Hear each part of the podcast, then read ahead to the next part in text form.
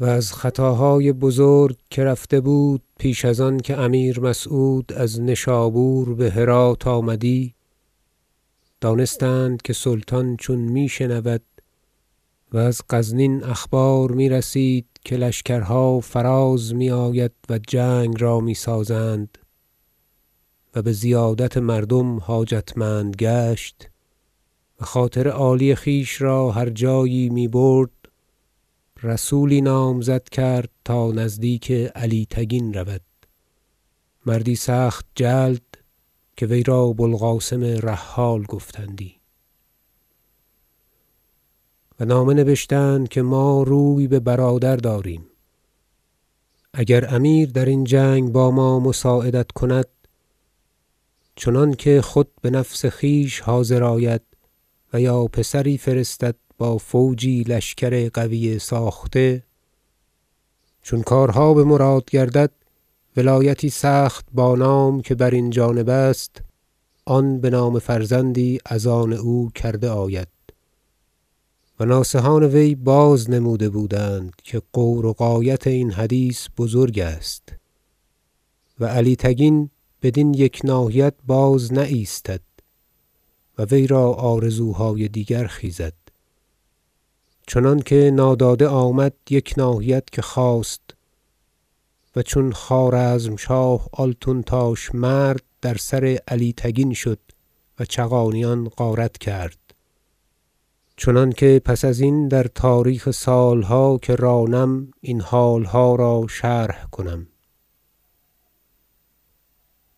و دیگر سهو آن بود که ترکمانان را که مسته خراسان خورده بودند و سلطان ماضی ایشان را بشمشیر به بلخان کوه انداخته بود استمالت کردند و بخواندند تا زیادت لشکر باشد و ایشان بیامدند قزل و بوقه و کوکتاش و دیگر مقدمان. و خدمتی چند سره بکردند و آخر بیازردند و بسر عادت خویش که غارت بود باز شدند چنانکه بازنمایم تا سالاری چون تاش فراش و نواحی ری و جبال در سر ایشان شد و این تدبیر که نه بازنمودند که چند رنج رسید ارسلان جاذب را و غازی سپاه سالار را تا آنگاه که آن ترکمانان را از خراسان بیرون کردند. و لا مرد لقضاء الله عز ذکره.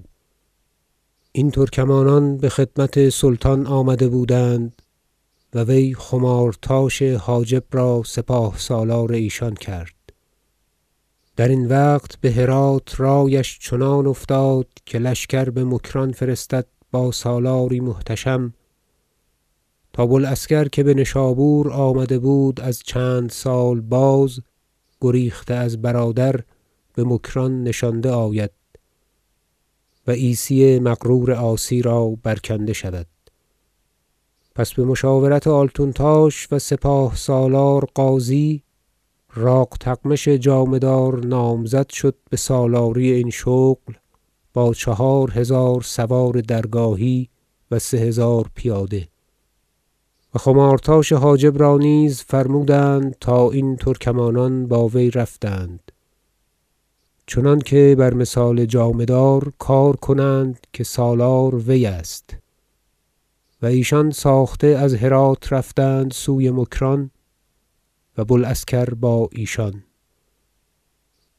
و پس از گسیل کردن ایشان امیر عضد الدوله یوسف را گفت ای عم تو روزگاری آسوده بوده ای و می‌گویند که والی قصدار درین روزگار فترت بادی در سر کرده است.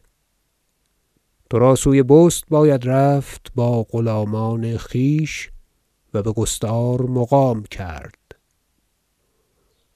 تا هم قصداری بصلاح آید و خراج دو ساله بفرستد و هم لشکر را که بمکران رفته اند قوتی بزرگ باشد بمقام کردن تو بقصدار امیر عضد الدوله یوسف گفت سخت صواب آمد و فرمان خداوند راست بهر چه فرماید. سلطان مسعود او را بنواخت و خلعتی گرانمایه داد و گفت بمبارکی برو و چون ما از بلخ حرکت کنیم سوی غزنین پس از نوروز ترا بخواهیم چنانکه با ما تو برابر بغزنین رسی.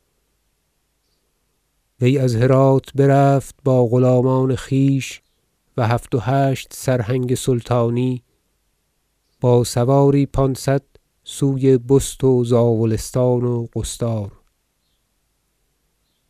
و شنودم بدرست که این سرهنگان را پوشیده سلطان مسعود فرموده بود که گوش بیوسف میدارید.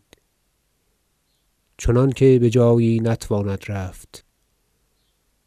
و نیز شنودم که طغرل حاجبش را بر وی در نهان مشرف کرده بودند تا انفاس یوسف می شمرد و هر چه رود باز می نماید